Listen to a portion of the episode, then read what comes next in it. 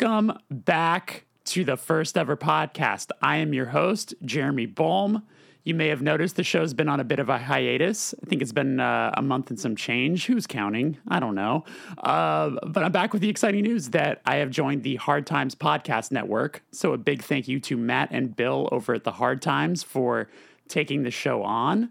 I would like to say thanks to the previous company I was with, podcast.co, for giving me the opportunity to start this podcast, um, and especially to Tom Hughes, who was the producer and editor uh, until this point. So, massive thank you, huge debt of gratitude. Um, you are gone, but you are not forgotten.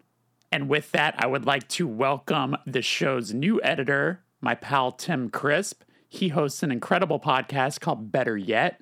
He also co hosts an Alkaline Trio podcast called As You Were with my friend David Anthony. So, big thank you to Tim for uh, giving me his expertise going forward. What else is going on? I started a Patreon. That's original, right? uh, there's some fun stuff that involves the podcast uh, that you could check out over there. It's uh, patreon.com slash the first ever Patreon. Um, if you want to support, help out, toss me a couple bucks. I would very much appreciate it. And there's a lot of fun stuff that comes with it. What else? Coming up very soon, I am going to start an incredibly fun thing called the First Ever Radio Hour, where a couple times a month you're going to get uh, episodes where it's just music and it's me talking about music. It's like a bit of a break from the from the conversations. Um, I'm still going to be doing this podcast every Wednesday, but uh, yeah, like I said, twice a month you're going to be getting these radio episodes. So um, I hope you enjoy those. And uh, to tie it to the Patreon, if you uh, enjoy those, uh, if you sign up, you get an extra two of those a month. So uh, be on the lookout for that. I think that's kind of everything. I guess I should talk about what's happening today. What's happening today is I'm talking to Ned Russin of uh, Title Fight fame. Uh, does a solo project called Glitterer, which just put out a brand new record. We talk about that a bit. Um, but the but the most exciting thing about getting Ned on was he just released a his first book called Horizontal Rust. Uh, it's a novel, uh, fiction novel, and um, I read it in a couple days just to get myself prepared for this interview. And um, it's an it's a fantastic book. You'll hear me blow smoke right up Ned's butt on this one, but um, it's still available uh, now, and um, it's definitely worth a read. So uh, so yeah, that's what's going on. So I love Ned. Uh, we've been friends for a really long time, toured together uh, in multiple multiple countries. Um, thankful he gave me his time. So I hope you enjoy this. I'm going to stop talking and we'll get on with the show. It's the first ever podcast, and here's my conversation with Ned Russin. Ned, thanks so much for coming on the show. You're you're my first guest back. I've had a little hiatus and uh, went through some changes here with the show. So um, I really appreciate you uh, talking to me today. Yeah, thanks for having me on. It's nice to to ease see you. Yeah, it's funny. I the the show up until now, I never used Zoom. It was audio only, so it felt like a phone call. Yeah. So this is the first time actually seeing the person I'm talking to, which is nice. I think that adds an element of uh, of just comfort. You yeah. know. Yeah. There was moments when because it was a uh, because it was just audio, where I would let the guests speak because that's what they're there for, and they would be going on tangents, and I would just be listening because I never want to interject. But then because you can't see the signals in in one in each other's faces, they thought that maybe I had disappeared or like wasn't paying attention anymore. Oh, yeah. So there was like Yeah. the awkward silence and like Yeah, I've done the thing where I I like expect a visual cue to be like, okay, the answer is sufficient. And so Right. then I'll do the rambling thing where I'll just like keep repeating the same point, like changing words slightly, just being like, uh, yeah, and this and this and that and this and this, and just keep going until like I have nothing left to say. And then they're like, okay, thank you. And I'm like, Yeah, right. I, I didn't need to do that. Yo, so this morning I just uh, I finished your book. I uh, I, I plowed through it in just a, in uh, just a couple days because I wanted to be um, prepared for this uh, for this show. Um, amazing work, man. Thank Genuinely. you so much. Thank you. Yeah. Thank, thank you Yeah. very much. It's uh, it's it's also nice to be able to read a book hearing your voice. You know, like it felt like I had my own audiobook version of it as I was as I was reading it because I've known you as long as I have now. Yeah. How how long how long was this process for you? Like when did you when did you start writing this? Um, I started working on the book in in January 2018, um, Wow. which was my second to last semester at school. Um, it was my final creative writing class, and I, I, I mean, like I, I read novels almost exclusively. Um, that's like my preferred genre, my preferred medium. Um, and so to me, it was always like the, the goal is to write a novel, you know? Um, Yeah. And creative writing classes don't really lend themselves to long form anything at all. Uh, so you always work on a, a short story because that's what you can that's what you can create in that time. That's what you can discuss in that class time. It, it's like really perfect for school. Um, but the thing is, like, if you if you want to do something longer, they don't really show you how to do that. So I decided, just in my final class, to just start working on something longer. Um, kind of like got an idea that I was comfortable with, that I thought could be expanded, that I thought I could like pull off, and then started working on it. And I, I would you know work on it and then do some music stuff work on it do work stuff work on it. And then like after about a year or so i got like a first draft thought it was like done put it away for a period of time and then came back to it and reread it. And that's when i was like oh this is terrible. Um, oh wow. yeah, and that's to me that's one of the hardest things that I had to learn about writing is the amount of space that you have to give yourself to try and be objective with your own work. Because with music, I don't know if it's just because I've done it for however long I've done it or for whatever reason I, I feel like I can be objective quicker. And also because like it takes so much shorter to consume a song, you know, like Right. so So, uh, out of curiosity, was um, uh, were you a like, for lack of a better term, like a bookworm growing up? Like, was this kind of always something that you were striving to to want to do? Uh, uh, yes and no. Like I, I, I read a lot as a kid, but it wasn't like I was like the reading kid or anything. Like my, my brother Harry is a is a much better reader than I ever am, um, and was. And uh, I, I liked, you know, I read like whatever. I read the Harry Potter books growing up as a kid, and Sure. Um, I like I enjoy doing that, and I like I enjoy the challenge of like, okay, here's like this big book, and I have to read it all, and like trying to get through it and understand it.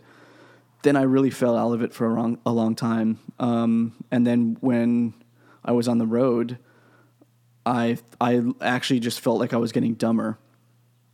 Um, and you know, like I think we've all felt that. yeah, it was like really, really bad. Um, and so like at you know like whatever in high school, I, I read like The Outsiders because like bands reference it reference it in songs, and I read Sure. On the Road because bands referenced it, and like you know stuff like that. I was like kind of going through like a punk reading list, like very you know like whatever listens to Jawbreaker once kind of stuff, and then um, and then like when I came back to it, it was like okay. I, I think I enjoyed that stuff that I was reading in high school. I don't really know. I want to do something to like exercise my brain and that I can actually do like while traveling. And I was like, okay, I'm just gonna like pick up reading again. And I just I I that was when I was like whatever I don't know 21 or something. Mm-hmm. And I I literally just googled like hundred greatest American novels. And I would it's like you know at that point I was kind of like refinding it and finding it in my own Yeah. because the stuff that I read before was like stuff I enjoyed, but it was it was never like stuff I really sought out, other than like those punk books. You know, Right. Uh, they're not they're not punk books. I don't know why I'm calling. I them know that. what you but, mean. You know, like things you know, youth bu- books that reference a youth culture in some Yeah. in some capacity. Yeah. Um, so uh, I mean, yeah, I'm curious how close you feel you are to the Graham character in this book because obviously it's very you know a lot of similarities with your own personal life obviously this person goes to columbia university or went to columbia university um, from wilkes-barre i'm saying wilkes-barre right we've been friends long enough is that is that the correct that's the way I say it. Yeah, I think I, I think I, I think I say it that way because that's the way you've said it, but I've also Yeah. heard it pronounced other ways. So it's, it's that it's it's contentious, My Oh. understanding is that the the correct pronunciation is Wooksbury. It's it's Yeah, I- actually like it's two people's last names, Okay. and the, their Barry is French, and there's an accent on the e, so that Right. should be like Bear. I, I mean, I don't know the French pronunciation, Barre. Um, And so yeah, but like. I just say Wooksbear. Most of the people Right. I know say Wooksbear, but like there are people that I know that say Wooksbar, Wooksberry. Like it's it doesn't really matter. I don't know. Okay. Okay. Well, that makes me feel a little bit more comfortable just approaching you with something like that, Yeah. which I know you have pride in. Um, but uh, you know, with with reading the book, like the the the very intense detail of of what is the SBO, the Slavic Brotherhood organization. Is this Mm-hmm. something that exists? Is this something that is in your past, in your family life, like something like this? Um. So I mean, th- the the first part of the question: How close am I to Graham Mercy? Yeah. Uh, complicated question, you know, because this is like the first interview I'm ever doing as like a you know quote unquote writer. Okay. Um, it's weird. I don't know how to like yeah. engage with these questions appropriate as like you know the thoughtful uh, whatever person who like put time into this book, but at the same Right. time engaging with you, my friend, Yeah. who I'm like you know can be candid with. Um, Well, I don't. I don't. You you speak on it as comfortably as you want to speak on it. But the thing is, so like my the school of thought that I subscribe to is that like the author's biography means nothing. Okay. It's you know the, the the idea is like the death of the author. You know, it's like what what is on the page is all that matters. Right. At the same time, I'm super interested in autofiction, which is like a current movement uh, or I don't know scene or something within writing where protagonists or narrators or whatever will like greatly resemble the writer. Um, sometimes even being like sharing the same name, um, sharing like a lot of the same, uh, I don't know, like qualities and characteristics. And there's something about that that like really pulled me in because it's like, okay, I believe that like the author doesn't matter, but at the same time, it makes you question what's real and what's not. And I talked to uh, a professor of mine about it, who she wrote a uh, like an auto fictional book. Um, her name is Anelise Chen. Her book's So Many Olympic Exertions. It's a really good book. I highly recommend it. Um, but I talked to her about it, and she said like auto fiction is great because it buys you, like, c- it, it gives you a world that nobody questions you know and like it does it, it gives you the ability to not have to explain things um, because it's just accepted or assumed that it's kind of like your existence in a way um, so all that being said like i wanted to play with that i wanted to create something that was real and could be completely imagined but like it, you didn't really have to think about it you know Right. I do have experience with a fraternal life insurance organization, but I'm You just going to leave it at that.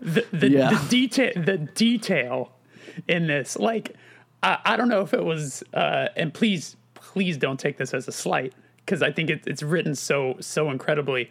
But like, the the in depth detail felt purposefully dense at points where it's like it's just so much like thick information about what that organization does and it like a lot of it kind of repeats where it's like it's really letting you know how specific this world really is and then the juxtaposition to the graham character and his own uh you know self-conscious things and and and uh how he's moving in the world and thinking about his future and things like that. Like having them go back back and forth uh as often as they do um i feel like really kind of is the it, it, it, like the sbo in itself feels like such a character in the book. Um and i don't know if that's anything that that was purposeful or not but the level of detail that goes into it is like I, I feel like I learned so much about something that I never, you know, like would think to have, uh, to have learned about, you know. Yeah.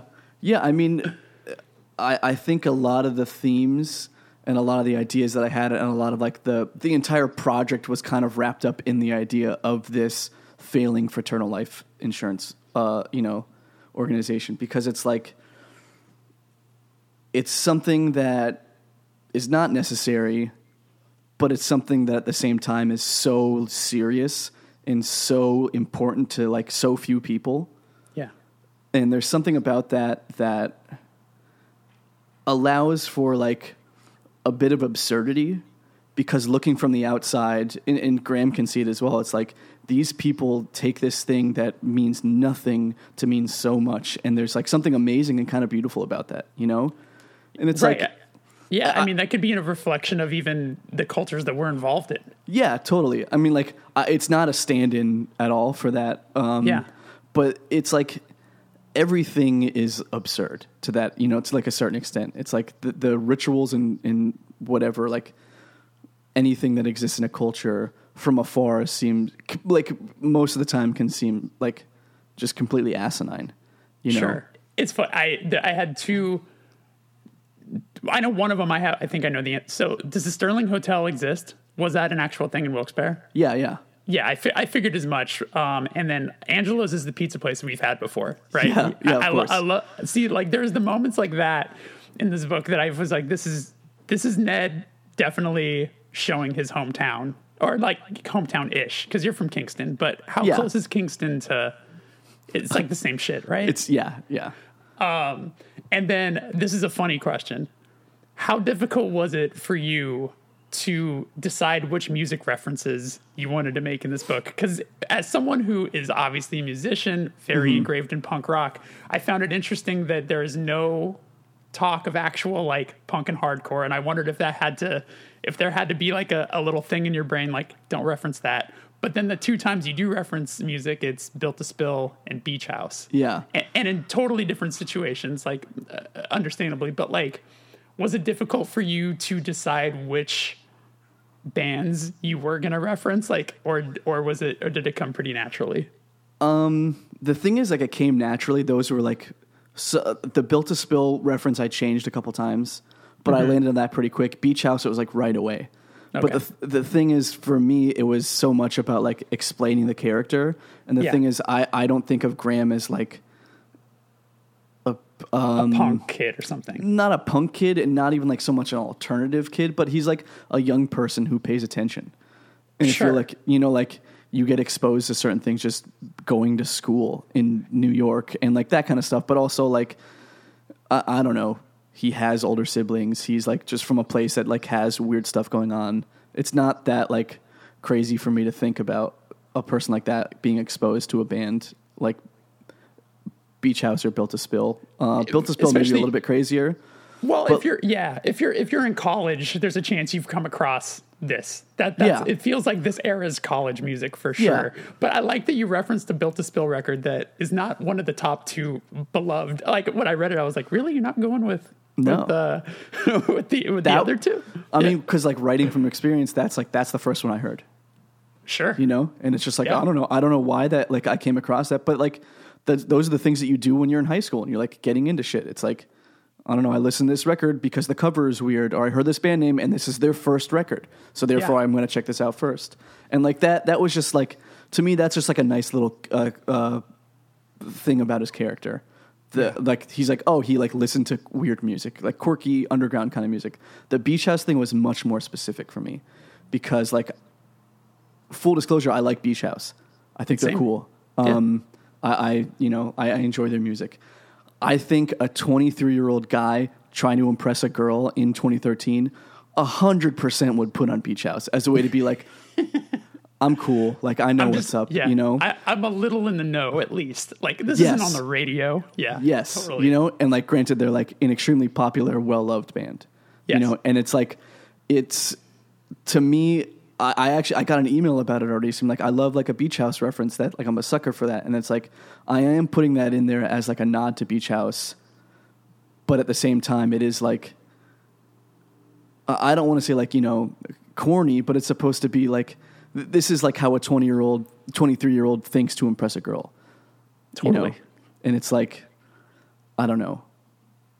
I'm, you know, whatever. I'm not 23 years old. I'm older than that now. Yeah. I still don't know the like what is like proper etiquette in like music listening with like listening to somebody you're trying to impress or whatever. Yeah. But that being said, like you you're always the, the, what I like about writing and what I like about books is like you're allowed into a person's headspace but you're never really given like you're given full access but you're not like privy to what's going on in their psyche, you know, unless hmm. they fully spell it out. And so something like that, it's like, okay, what are his motives here? What is he trying to display? What does this show about his character and about like, you know, w- just about the scene and about the world that he exists in? And so it doesn't do heavy lifting, but it does lifting, you know. Yeah. And so th- that was something that like, yeah, I'm a musician who put music references into a book. Obviously, like that's going to be important to me. Yeah. But it's not just like showing something that I think is cool, and not Oh, just about yeah. like you know it like uh, it would be like easy to like name drop. I don't know. Even just like Wooksbear stuff, like that would have been funny, but I don't think that would have been appropriate to the world of the book. Did you ever have any moments like in 2018 where you were like wanting to include any sort of counterculture aspect to his character, or was that never even on the on the plate? No, no. In Sure. in my mind, this is like I don't know, not an alternate universe, but it's just like this is like a person that I would have went to high school with, you know. Yeah, And like the people that I went to high school with, like they liked whatever MGMT, and they liked um like they they liked that shit that like wasn't on the radio, but it was on like Sirius XM, you know. it was on XMU for sure. Um, and so it's like it's it's like a believable kind of thing. The the like I I haven't figured out a way to write about like punk yet, hardcore. You know, it's like sure. I- There's enough I- of that anyway. yeah, that's like really difficult. And at the same time, it's like, I don't want to, I kind of don't want to do that, you know? Yeah, It's like this character doesn't, I don't know. This character isn't like for me to like further examine those parts of me, you know? Right.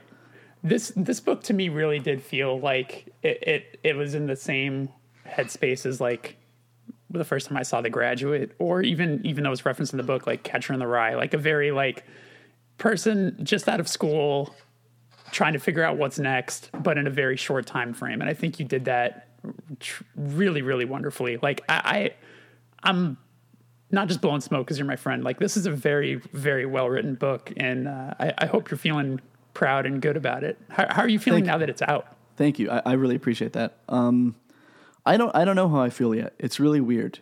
Um, I've been working on the book for so long, and like, like, like I said, kind of at the beginning, it's like I would work on it, put it away, and kind of come back to it, and like feel like shit because it would be like you would kind of leave it like, yeah, I got everything right, put it down to kind of forget everything and come back to it in like a couple months and be like, this is terrible. I have so many things I need to fix.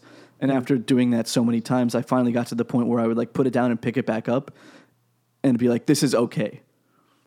You know, not like this is perfect, but it's like, okay, this is this is at least like this is getting better. And so I got to the point finally after like doing however many revisions and then going over it with a, an editor, my friend Matt LaForge from Millspec, um, to it was like, okay, this is like this is the real deal. This is like the finished product. I think it's like in an actual final state. Um, and so then, like, as soon as that happened, then it was like, okay, we're going to order the books, we're going to put them up for sale, we're going to just like get it out there. And so it went from this kind of like immediate, um, I, I, I don't want to say like state of euphoria, but like state of just like contentness Yeah. to being like extremely nervous. That it's like, okay, this thing that I've finally gotten to the point of being like okay with now is going out and people are going to read it. And I don't know how they're going to react. And so far, the feedback that I've gotten, I've been like very happy about. Um, cause it's just been like people that I know have read the book and they've texted me. Yeah. And they've been like, I really enjoyed this part. I enjoyed when you did that. I enjoyed this. And it's just like those little things that like really mean the most to me, you know? Um, I wanted to ask is is the feeling of getting this done and to the pressing like to the to you know to the to the printer similar to getting a record finished and getting that to the press and like getting it turned into the label like what is there any similarities or do they feel completely different I mean, like, yeah, there there are definitely similarities, but I don't I don't know. It it doesn't feel similar at all. But it's so weird because it is the exact same thing. You know, yeah I, I think the biggest thing for me is I still feel like a fraud in writing. You know, um, it's like with music, I whatever I, I I don't know how old I was when like I had like my first actual like physical release, but I, I think I was like seventeen or eighteen, you know, Mm-hmm. and that to me didn't feel outlandish because I'd seen my older brother do it. I had been going to shows. I'd seen bands do it. Um, you know, it's just like this is a, a thing that's possible. With writing, I got into it, and I like you know uh, I didn't feel like I was I didn't feel like people were celebrities, but it still felt like these people are like extremely intelligent. They like work day and night on their craft and they put so much time into this and like I am not that person. I am not, you know, the author that I'm going to see read at whatever bookstore, even if there's like five people there. You know, like I went to plenty of readings in New York where there's like nobody there, but it's still those people felt like they were like on another level than I was. And so then for me, it's like, I don't know. In music, I felt like this is this is something that I could do. In writing, it felt like this is something that I don't know how I can do it, but I want to do it. You know, Yeah. and so it was just like kind of giving myself constant pep talks of being like this you can do it. It's like if you just keep writing you'll get enough words. Right. and then after that then you could revise it and then you could cut down and you could build back up and like all these things. Like i, I could do it. I had the time. I, I like you know i understand it. But it's still the whole time was just filled with like self-doubt. And you know like that really colored my experience of like getting the book. Where it's like wow this is like i, I can't believe that i i did this but i hope people don't realize that i'm a fraud you know like which is not an experience that i had with music.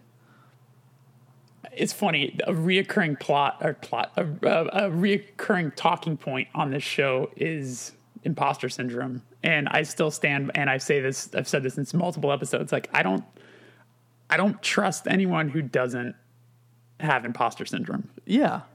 Like if someone doesn't have that has never felt that not very interested in their art yeah. you know?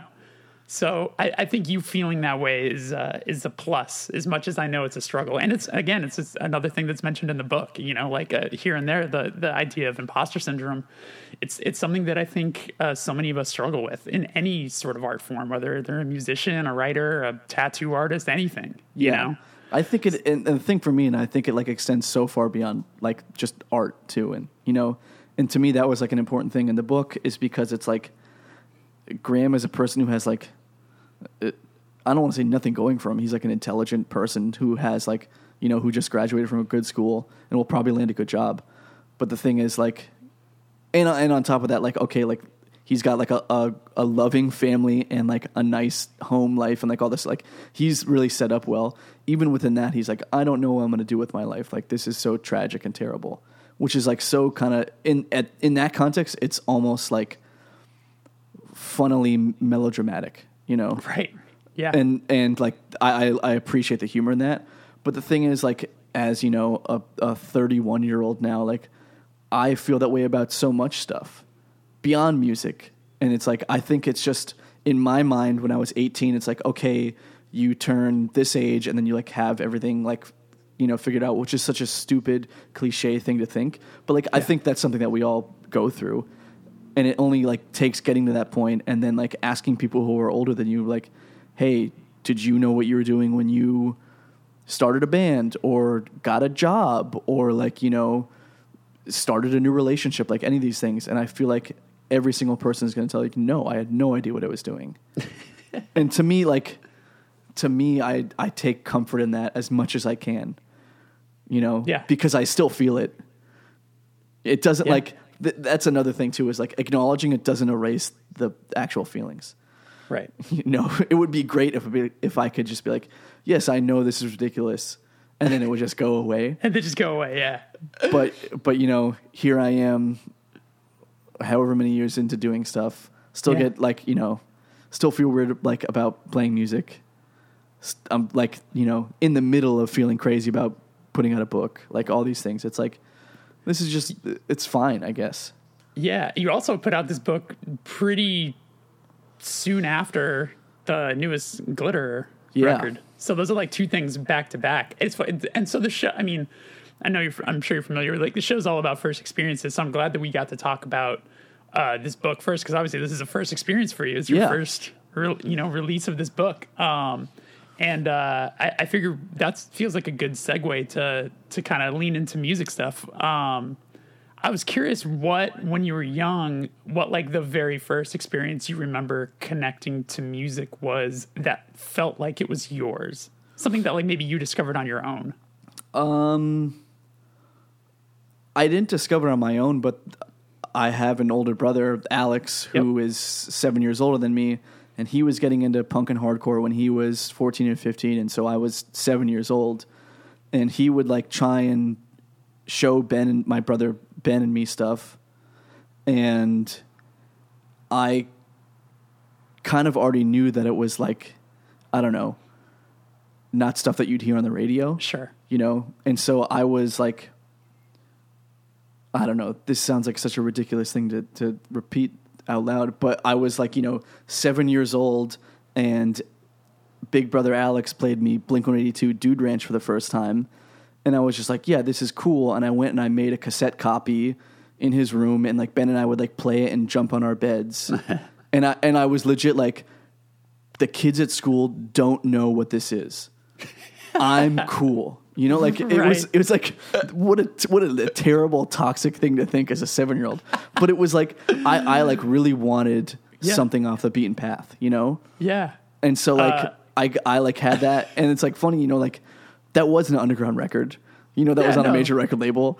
Damn, it was a huge hit. yeah. Two years later, they were like one of the, the, the biggest bands in the world. And, you know, but at that time, it's like I felt like I had found something. And I feel like that, like, kind of stuck with me. Like, I, Sure. like, you know, I, I didn't really listen to music on my own at that point. But then, like, when I was 13 and I, like, heard side by side for the first time and, like, the Rev catalog and stuff like that, which was not stuff that I was unaware of, but it was stuff that I like I hadn't listened to yet. It was like the same kind of thing.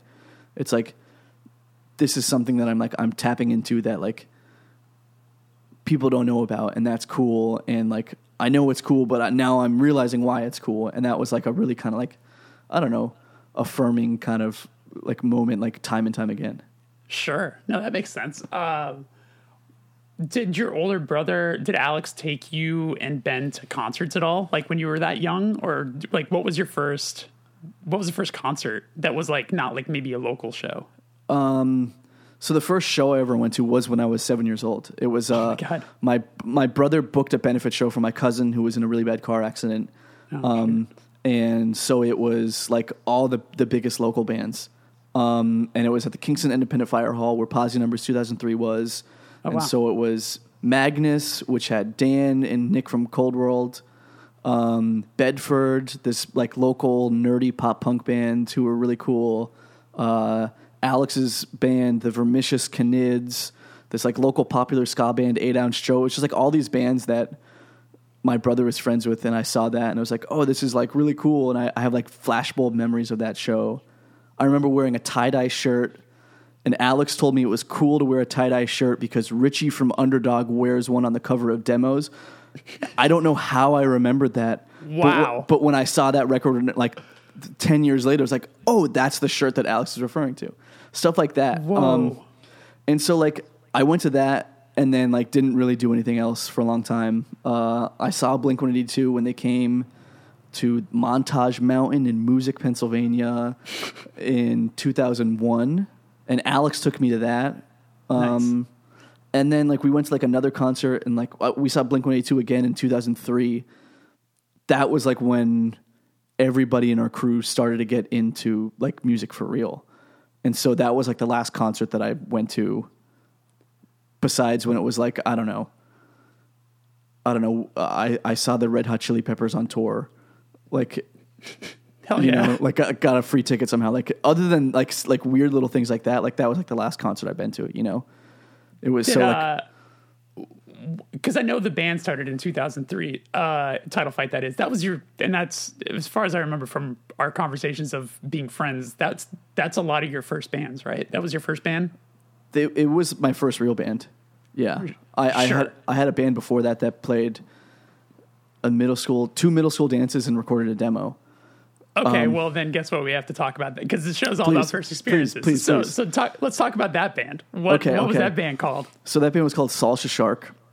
Which Salsa was- Shark from was uh, from from Clerks. Uh, Clerks, yeah. I had never seen Clerks. I still haven't seen Clerks. I didn't understand the reference. The kid who played guitar was like, "Yeah, there's this funny movie called Clerks, and they do this thing." And I was like, "Yeah, cool. Sounds funny. I don't know."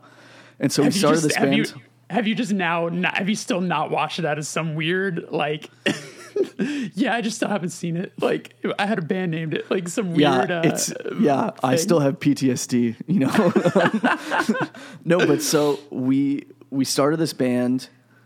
Um, it was this kid that Ben and I met through like l- local like choral stuff that my parents made us do. They would send us to like Broadway summer camp. And uh, we would like sing show tunes and stuff. awesome. And so like, because my parents like were were really into music, and they're like, you know, you should go do music stuff in the summer, and that was like our summer camp experiences. And we like met this kid who was also into like alt music, and he played guitar, and so he came over. Ben didn't even have drums yet. Ben had an electronic drum set that was four pads, and he didn't know how to play like hi hat while also doing like kick and snare. So it was Sure. just like one drum at a time. And we recorded this demo that was like four songs or something, and uh, it was it was terrible. It was awful. It was amazing. And so Do you still have it? Ben has to have MP3s, but I I don't think I do. Okay. I don't I don't think we made physical copies. Um, Okay. And then we were like trying so hard to play a show. Uh, and our guitarist dad had something to do with like uh, a local high school or local middle school, and like they needed entertainment for a dance, and we got the gig to play, and we we we played like I think we played like an hour and a half set. I talked about this with Ben recently because Ben's quarantine project was digitizing all like old family home movies. Oh wow. and he digitized his own collection which is like his video collection is like absurd because he videotaped everything from when we were like age 12 to age like 20 he has all Oh on my God. camera and he digitized it all. And so he digitized that tape and i was like he sent it to me and i realized like we played like an hour and a half. We played like swear to god like 25 songs. We didn't learn any song past the first chorus I don't know how we finished the songs. And I was like, we, I remember practicing and being like, okay, we're going to play. Like, here's some songs we play. We played like Midtown, Still Rock and Roll, uh, Get Up Kids, whatever like that acoustic song is. We played like, uh, maybe like Taking Back Sunday. We played like all like the hits. Did And- you play them correctly enough, or were they just kind of a mess? I don't remember. Okay, We, but we played them, and there was no way we knew how to end any song. and we would just like get to a point where it'd be like, "All right," we just like look at each other, like, "Boom," and that was it. Oh, and, uh, Did the band do any? Did the band try to write any original songs, or was Salsa Salsa Shark just a cover band? no, we had originals. We had Okay. uh, we had a song called Unibrow. We had we covered uh on our demo we covered Cat Like Thief by Boxcar Racer. Um, Notably, uh, Alkaline Trio ripoff song. Interesting. Interesting. we, I don't remember our other songs. But we, Man. we, it was like, yeah, we like we tried to be a real band, and that fell apart like really quickly, and and then we are like, okay, I don't know, like we're gonna do a serious band now, and Yeah. that's like when I met Jamie in middle school. You know, that's when like I sat next to him in social studies class, and so like that that like kind of just took off from there. We kind of just we we kind of you know whatever had like an infrastructure in place already of like okay we have this place in our basement where we can practice and my parents don't care. And we have this little cassette four track that we stole off my brother that we can record with. And you know like we know this guy who can maybe put us on a show. And so we just like started there which was still square one Yeah. but it was a pretty good square one for a bunch of 12 and 13 year olds you know When that band, when Salsa Shark, I love saying that. When Salsa Shark rec- recorded their demo, was it was it like a was it just like with a four track with some friends, or was it did, you didn't go to a studio? Did you? no no it was a four track sure. It was a like just a little uh, Tascam cassette four track. Was the title fight split songs with uh, Erection Kids? That was that your first like in a studio recording experience, or was that also like a home studio? No, no, the, the uh, Title Fight's first demo was at a real studio. Okay, is that place still around? Who was it with? Um, I, what I was that like? I think it's still around. I don't know for sure. Yeah. Um, the studio is called Plymouth Rock Studio. It's in Plymouth, Pennsylvania. Mm-hmm. Um, and we went there because Frostbite, my older brother Alex's band, had just recorded a seven inch there. Um, and so we like emailed the guy. They had they had two studios. They had an A room and a B room, and the A room was like four demos specifically. And uh, I was like, "Hey, like we want to record in the A room for a day." And the guy's like, "Yeah, that'll be like whatever, two hundred bucks or something." I don't even know how we got the money. we went in there. Jamie like didn't even have an amp at that point. He borrowed Alex's shit. The rest of us just like kind of like you know whatever figured it out as we went along, and we just like recorded five songs. And then after that, we were kind of like, that was stupid. Why would we spend the money doing that? And then in 2004, we recorded ourselves. We recorded a demo ourselves just in my parents' basement. And then after that, then we started being like, okay, we're trying to play shows. We're trying to like get out of town. We have to have like a real recording. We like kind of started figuring our way through like the local ecosystem of people who recorded stuff. And so in 2005, we recorded two demos. One of them was with this guy in a band um, who recorded out of like our friend's father's auto body shop. wow.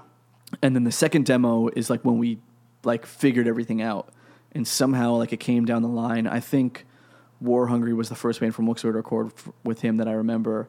But they found this guy named Joe Loftus who recorded out of this woman's basement in Wyoming, Pennsylvania.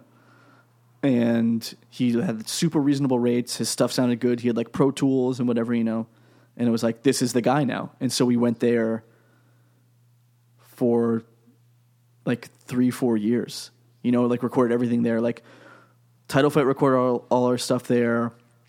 Our hardcore band, the Gnarlies, recorded our stuff there. Tigers Jaw recorded there. Cold World recorded there. Bad Seed recorded there. It's like everything that we were doing at that time was all done at that studio. Um, and he's he still has a studio. He moved in the last couple of years, um, but Joe Loftus is still going, and it's like that. I don't know. Those kind of things feel so crucial, you know. Yeah. To like that that facilitated multiple scenes, um, you know, for like a, a several year stretch, and then after I that, that's like when we started touring, and that's when we found Will, you know. Those and- people are so so uh, instrumental in in scenes. Like I think for LA, especially in the world that we're in. I don't know if you've ever, if you ever met Alex Estrada, but he he played in a band called Silver Snakes. But Mm-hmm. he uh, he did the Dead Horse, uh, our first record. Yeah. But he also did like the First Choice Manor record. Um, he's just he's like the go to guy. We Yeah. I, I still to this day go to him whenever I need to get anything done. You know, he's he's just he does all of our pre-production demos. Like people like that are so important, and that's cool that uh, to hear that your scene had that same sort of situation, like the go-to guy. Yeah, it's funny. I, I I don't think I've ever met Alex, but I I know his name from looking at records. You know. right. Sure. Um, but the thing is, like, our guy was not somebody in the scene, which makes it a little bit more interesting because he was. Yeah. I don't want to say more interesting, not to like diminish anybody's work. No, it's- but I it's know like what you're saying. he he was like such a peculiar guy because he was like a thirty something year old metalhead who his old gig was playing guitar in a cruise cover band. Like they went on cruises and played Oh, cover bands for like people while they ate and drank at the bar and stuff. And Yeah. uh, the singer of that band, who is the woman who sings on, I believe it's the Cold World Strength for a Reason split, the one who sings Cold World Motherfucker, Wilkes-Barre Motherfucker. it was her house, and she let him Uh-huh. record out of the basement. And he was just like a guy who liked metal music and liked recording and stuff. And you know, Wow. we went to him. And we were like 16 years old, and he was like a 30 something year old guy who played a seven string Ibanez, and was like had no idea what we were doing. But we were just like, "Hey, we want to like sound like this record," and he'd be like, "Cool, I could do it." And Yeah. like you know, we would record a demo there, and it was awesome. And it was like such a like it, it was such a great experience because of that. Because like this guy had no idea what was going on.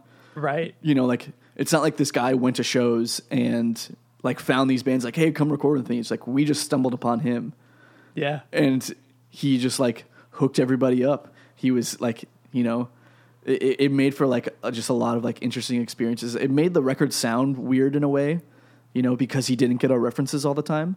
Sure. But like that, that was like a, a pretty like defining, I don't know, thing for like bands that like that was kind of like the Wilkes-Barre sound almost. Yeah, Because, I mean that totally makes sense. Um, I was curious what the story with Flight Plan Records is because from the Discogs page, they only put out four things. They put Yeah. out they put out the Title Fight Seven Inch, the Yep. Uh-huh. Erection Kids split, uh, a memorial record, Yes. and then a record for Zolof the Rock and Roll Destroyer, which is And- like an Anthony Green band, Yes. Yes. an old Anthony Green band. Yeah, and they put out a, a record for this band called Reunion from Maine, which Oh, featured they were like a lifetime worship band. They featured uh, Cam from Cruel Hand on vocals. Oh wow, and yes, and Memorial was like the was like the Renee Hartfelt. Yes, Pete Applegate. band. Yep, yep. Yeah.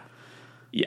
So what's were they older older hardcore kid who just wanted to put out some records? What what was the story with with that label? Cuz yeah, it seemed kind of short-lived. Yeah, it was. Um, so the guy who ran it was this guy Bill Cannon. He hit us up on MySpace and was like, "Hey, I'm like interested in you know like whatever putting out your record or something, just like something super like generic and vague almost sounding." Um, but he was like the first person to ever hit us up. You know, it wasn't like a super thought out thing. It was just like, "Hey, I like your music and I'd like to put out your record." And we're like, "Oh, that's exactly what we're looking for." I um, found it interesting that that that the Erection Kids split was a CD only. I wish that was on vinyl.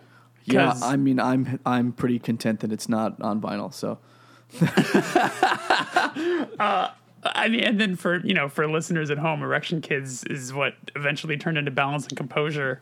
Um, I think they stepped down on the uh, on the band name game, if you ask me. my parents were so offended by that. Yeah, I'm, I'm sure that's a tough sell. Yeah. Um, how, how did you end up meeting those guys? Because they're from they're from Doylestown, I Yeah. assume, right? Yeah, which is about two hours like south of Wilkes-Barre. Um, was that like a another MySpace thing? yeah, that was like, I th- I think at that point in the history of Title Fight, we had played one out of town show, which was uh, in Edison, New Jersey, I believe, at the the Mongoloid seven inch record release, and we got on that because like Alex, you know, just pulled a favor basically. I think maybe Greg liked us, but at that point, it was basically just like Alex would tell us like, okay, Cold World's playing a show, and we'd be like, please, can we Let us please play. it? And like Yeah. we got that one, and that was the first one, and after that, it was basically just like anybody who hit us up, we would try and like figure something out, and those guys hit us up on MySpace and like, do you want to trade shows? I, I think maybe they had come down to see us in Kingston at this venue, Backstage Enterprises. I think maybe like we met them there first, and it was just like we are the same age, we like the same shit. You know, like we are friends, obviously, like automatically, like just really close. And um, I, I think uh, I, I may be mixing that up, but I feel like we met first, and then they were like, "Hey, like you know, you should come to Doylestown. We have this venue right now, the Teen Center, that like you know we book shows at all the time." And so we basically just traded shows. We got them a show in Wilkes-Barre. They got us a show in Doylestown, and Doylestown was like a crazy place at that time. Doylestown was a place they had they had the teen center, which was just a YMCA rec room that every single show I went to there had like 300 kids. It was insane. Every show was packed. And they would come down to Wilkes-Barre and at the time like Doylestown was like way better than Wilkes-Barre for shows. You know, and like we would try and like have a good show for them and the show would be good. But like we would go down to Doyle Doylestown or just be like crazy. But we just kept doing that. We would like trade shows and then just like, you know, hang out. We would like drive down to Doylestown and go swimming in the summer and they would come to Wilkes-Barre and then it was just like they had done like two demos or something and wanted to do a an EP and we were like, "Hey, we're about to do another EP. We should do a split." And I think we bullied Bill into doing a split. and we're just like, "These are our friends. We're going to do this." Yeah. And he's like, "I don't really want to do it, but okay." And then after that, it was just like, you know, they started another band and we kept playing together. And that was like that was So like those- it. so those song, you know, those songs, uh, as people know, ended up going on the the CD version of the last thing. Yeah. The last thing you forget. Yep. f- you You. Yeah. You. It's been it's been so long. Um, and the seven inch uh, obviously came out on Run for Cover, and you being a member of the band, was there a moment for for you when it became obvious that things were like percolating, that like people were getting really excited about what you guys were doing, or did that not hit you maybe until later on, like until like maybe Shed came out? I mean, my answer is going to be very different because the time that I thought the band was popping off was in 2005 when we played Rodano's Pizza in Wilkes-Barre. you know,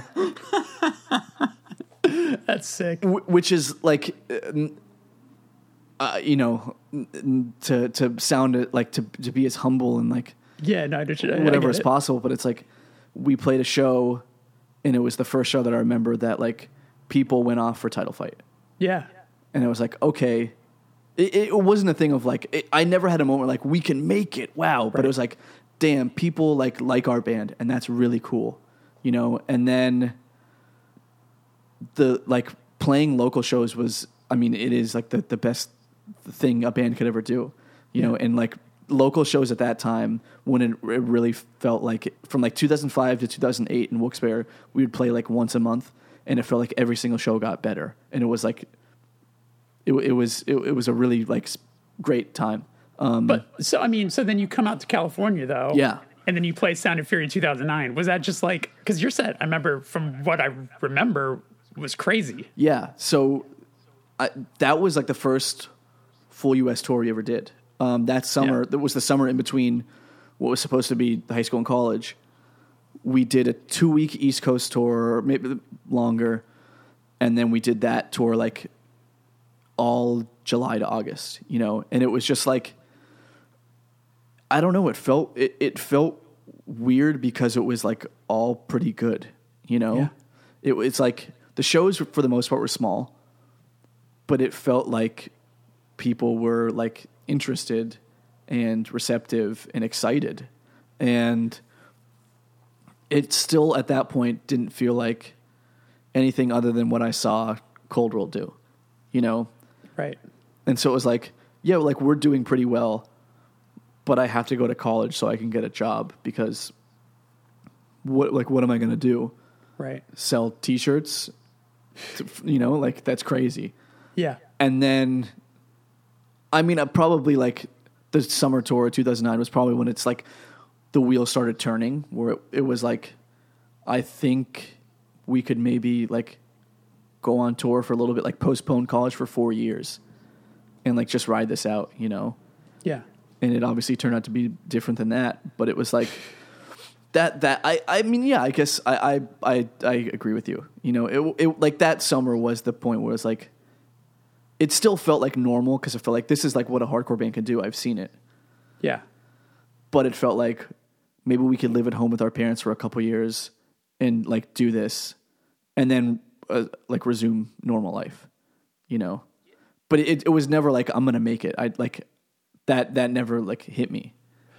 It's funny whenever I'm asked something kind of similar, I always reference our tour together in 2011 Yeah. as like because because Touche had uh, a growing base that th- in 2009 2010 where it felt like you know we were still very much like a DIY hardcore band where we would be just playing basements and whatever else Yeah. but but our tour together in 2011 um you know Shed had just come out Parting the Sea had just come out Yeah. two records that you know were pretty career defining records for both of our bands if you want to call us well, having careers it's again feels Yeah. weird always um, but i mean like i look at that as like such such an insane time and and those shows. And it's funny i hadn't thought about the venues on those on that tour and like you know i hadn't thought about it like that closely.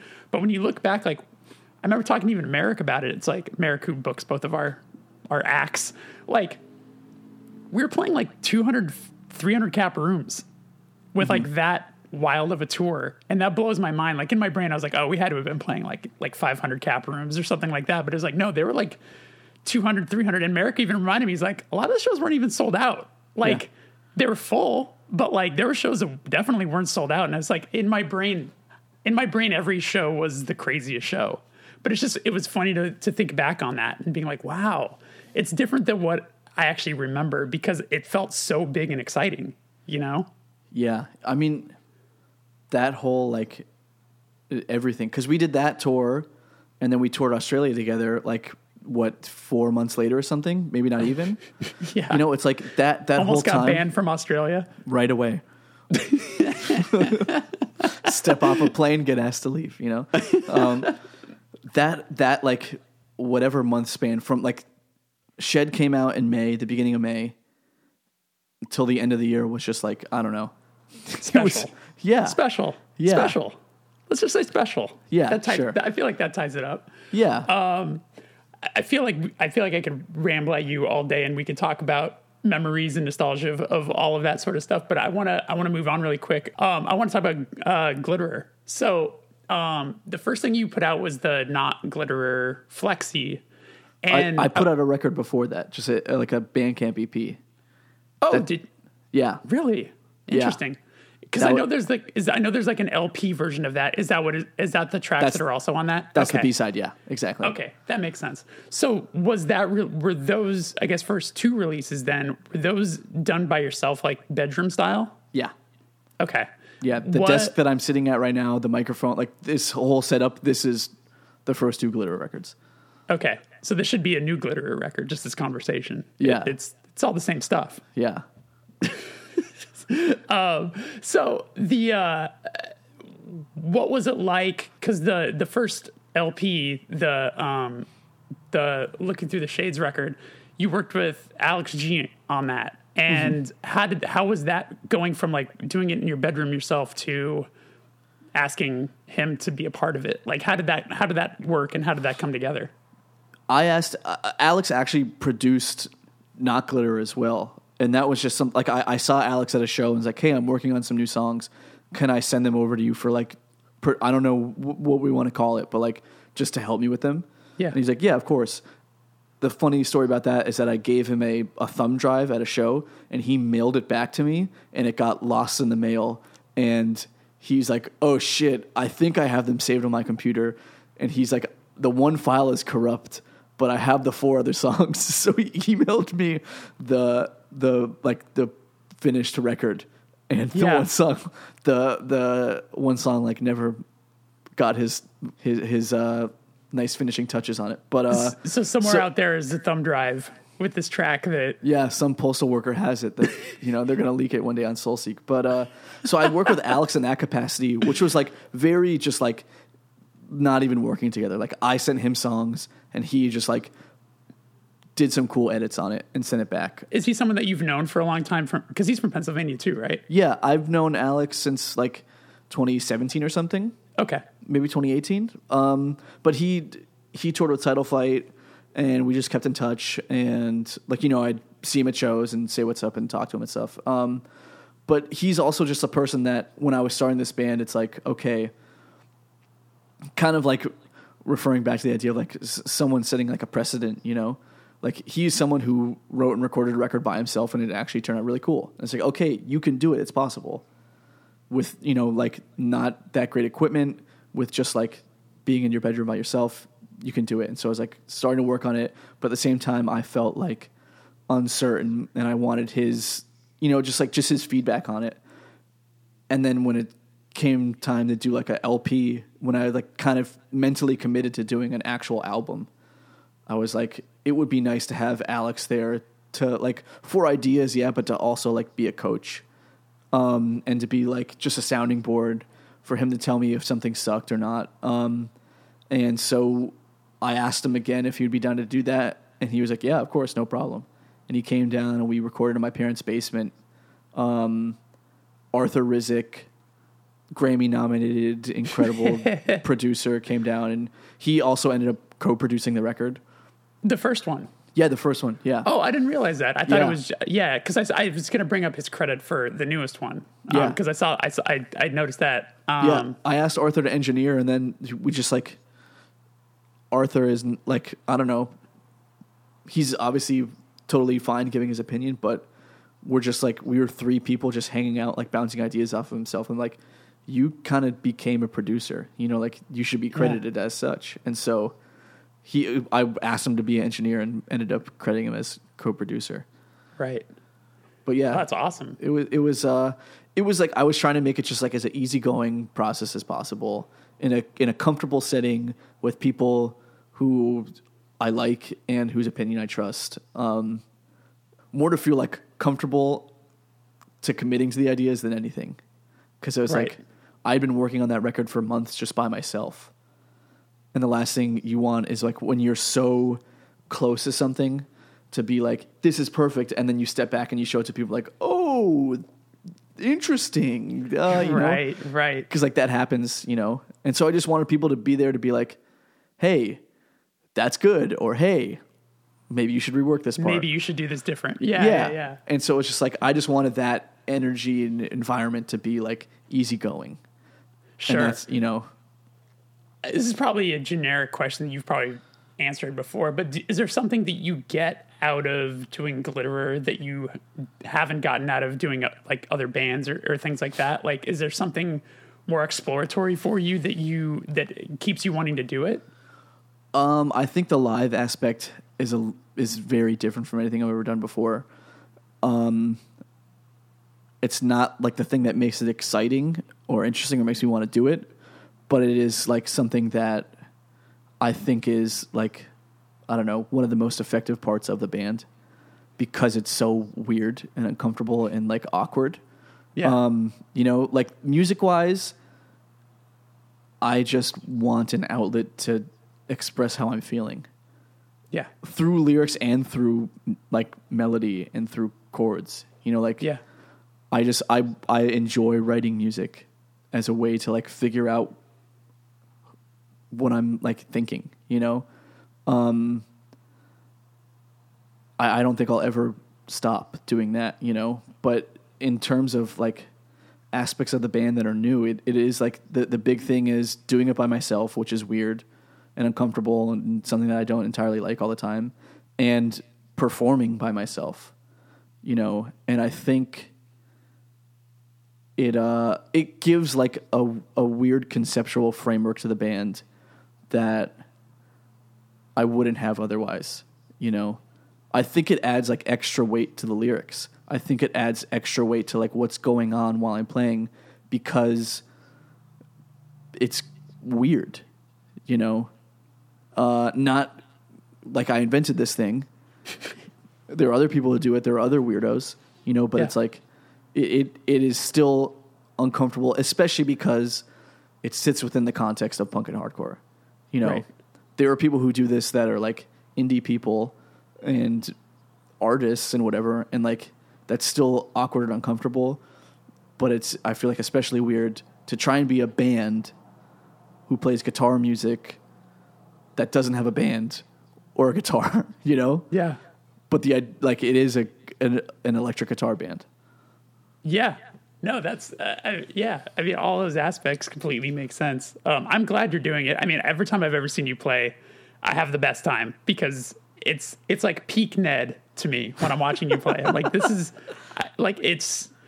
I love how very serious you are when you're on stage. Like it it seems like you could have like 12 people behind you and the way you're focused and playing like like it, it just gets me stoked. Like I, I I I the few times I've been lucky enough to see Glitterer now, like I can't take my eyes off the stage. I think it's awesome. Thank so you. you, you Yeah. keep that up, sir. Thank you. Um, I wrap up. Uh, I wrap up every show with this question, which I should have. I should have uh, let you know beforehand. Normally I do, but I'm rusty because I've taken some some time off. So I apologize if this takes you a second to sort of think on it. Um, but I like to ask, uh, what the first time you felt like you were actually doing the thing that you had been working so hard towards. You can answer that from a writing standpoint or from a music standpoint. That's a good question. You know what? The thing that I, I I think about a lot is the first time we ever made it to California.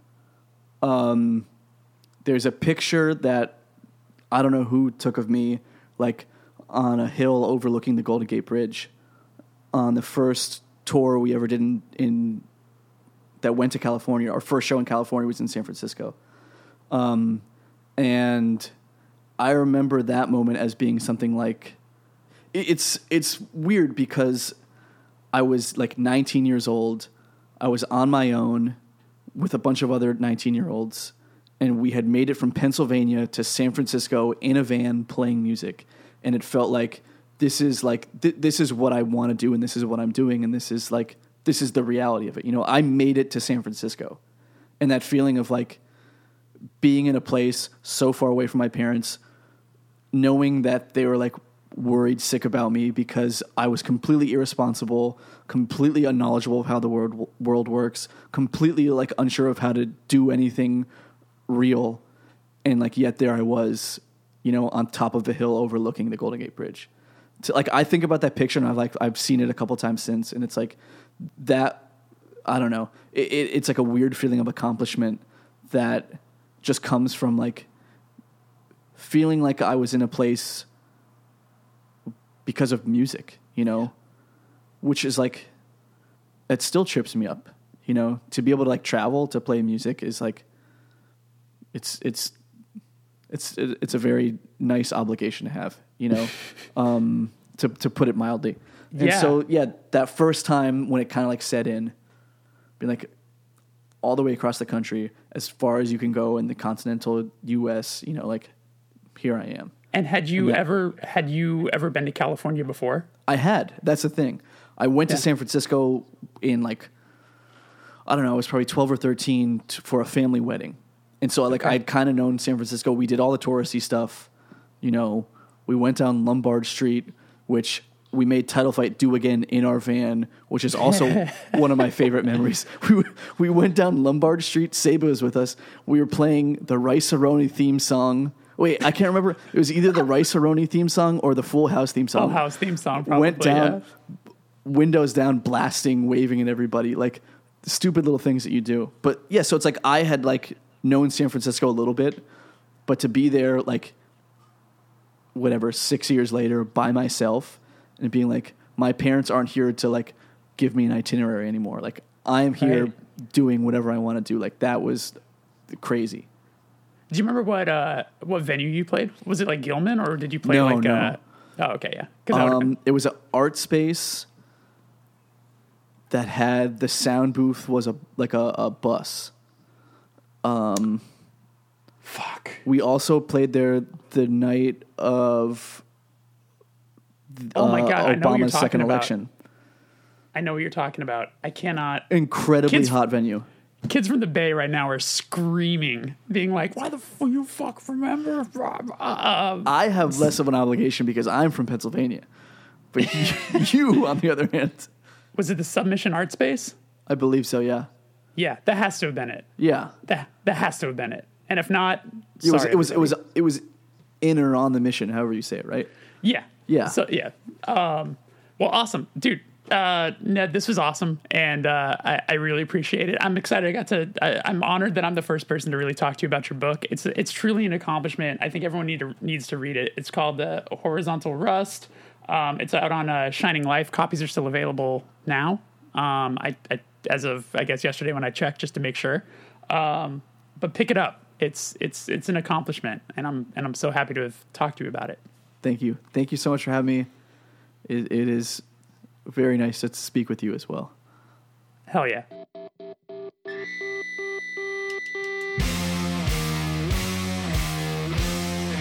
All right, that's our show. Thank you so much to Ned Russin for coming on, and a big thank you for being here and listening. If you enjoyed the show and you haven't subscribed, please subscribe. And uh, if you have an extra moment in your day to rate and review the show, it helps more than you could ever imagine. Um, yeah, be on the lookout for these upcoming radio episodes, uh, and I'll be back next Wednesday. Stay tuned. Thank you so much.